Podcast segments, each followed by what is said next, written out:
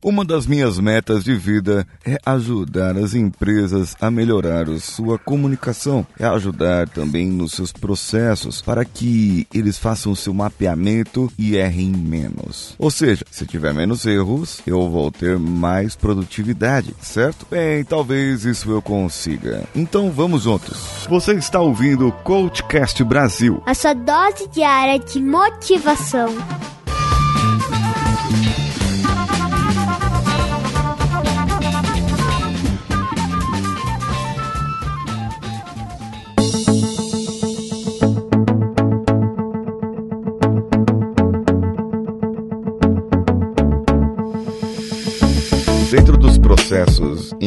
Em empresas, o que mais vejo são erros de comunicação. Sabe aquelas falhas de comunicação? Não só os telefones sem fios, onde um diz para o outro o que deveria ser feito, mesmo que por e-mail, mas às vezes o e-mail não é escrito de uma forma clara, de uma forma objetiva. Às vezes o e-mail dá indiretinha de tipo aquelas indiretinhas que a gente vê em redes sociais, sabe? Aquela indiretinha de Facebook que a amiga dá na outra pra, pra, pra se dar uma provocação nela. Aí no e-mail fala, ah, é que teve gente que não quis fazer o combinado, mas aí, então como ele não fez o combinado, não dá pra gente entregar outra parte. Gente, seja claro, fala, olha, o combinado era tal, a gente precisava ter entregue até sexta-feira passada, o combinado não foi é, feito, e aí nós precisamos é, verificar com os responsáveis, fulano, fulano e fulano, é, como que nós vamos tratar agora para que possamos entregar para os próximos é, meses, anos,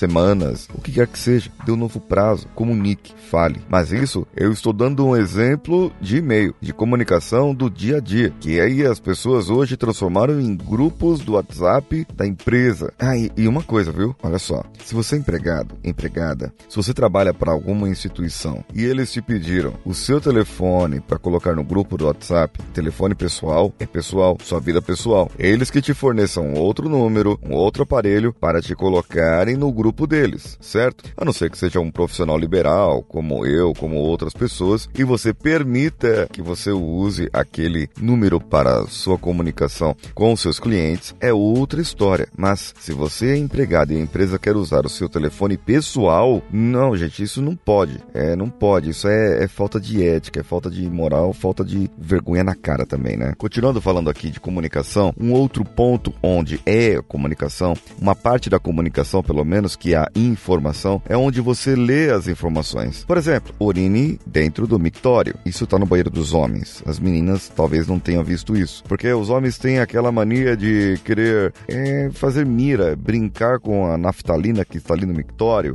É, o homem tem mania de querer fazer as coisas diferentes. E aí você tem que ter uma informação clara ali. Se falar assim, se você escrever lá, não urine no chão, é no chão que ele vai mirar, entendeu? Quer falar, é um desafio isso aí? É um desafio.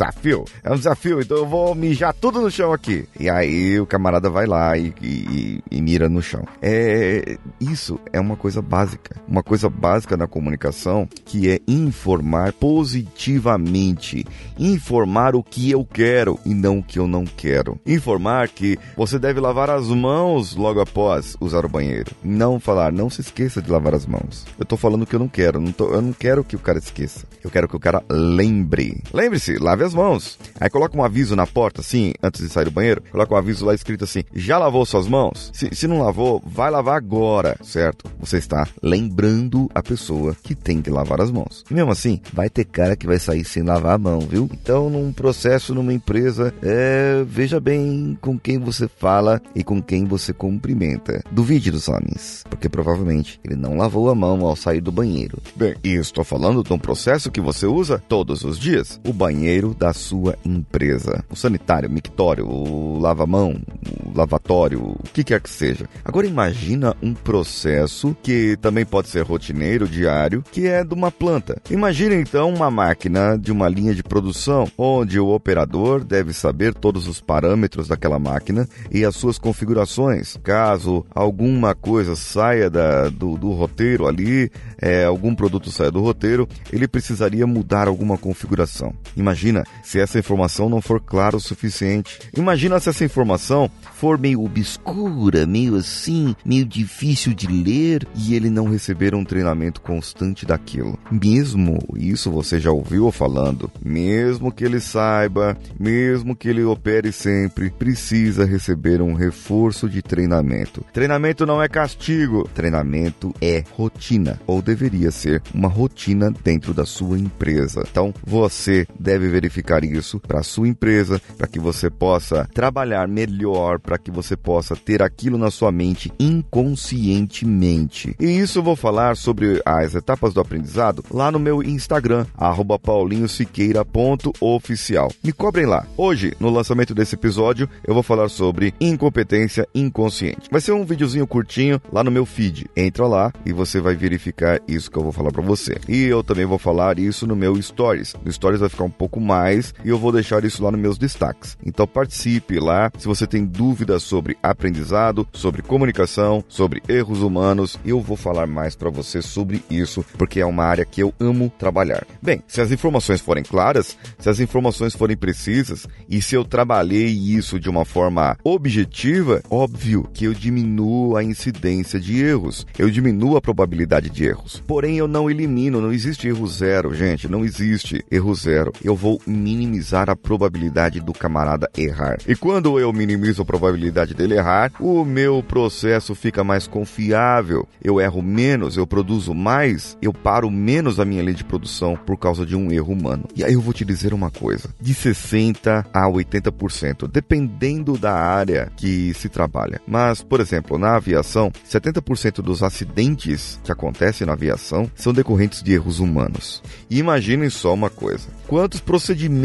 tem um piloto de avião? Quantos procedimentos tem uma equipe? Um monte de procedimentos. Só que eles sempre dizem, é, foi o camarada que errou, foi erro humano. Mas eles nunca dizem que um equipamento tinha errado para induzir o erro daquele piloto, daquela pessoa que operava. Então, sempre há uma sequência de problemas, uma sequência de eventos que causa o acidente. E nesse caso, no caso de acidentes de avião, isso pode acontecer também a qualquer momento. Pode acontecer um agora ou pode acontecer um daqui a 10 anos, mas sempre será uma sequência de eventos. Isso eu vou trabalhar em outros vídeos no meu canal do YouTube, Paulinho Siqueira, e também em outros episódios. Eu espero que você fique atento e que você goste da série Engenheiro da Mente. Eu sou Paulinho Siqueira e estou aguardando você no nosso grupo do WhatsApp, bit.ly barra coachcastwpp. Sabe quem entrou lá e entrou também no Telegram? O André Kumatsubara entrou no nosso grupo do WhatsApp, lá em bit.ly barra coachcastwpp e também no Telegram, t.ly me barra coachcast. Quer receber as suas boas-vindas aqui no ar também? Entre nos nossos grupos e se divirta e compartilhe também conhecimento com os outros ouvintes. Eu sou Paulinho Siqueira, um abraço a todos e vamos juntos!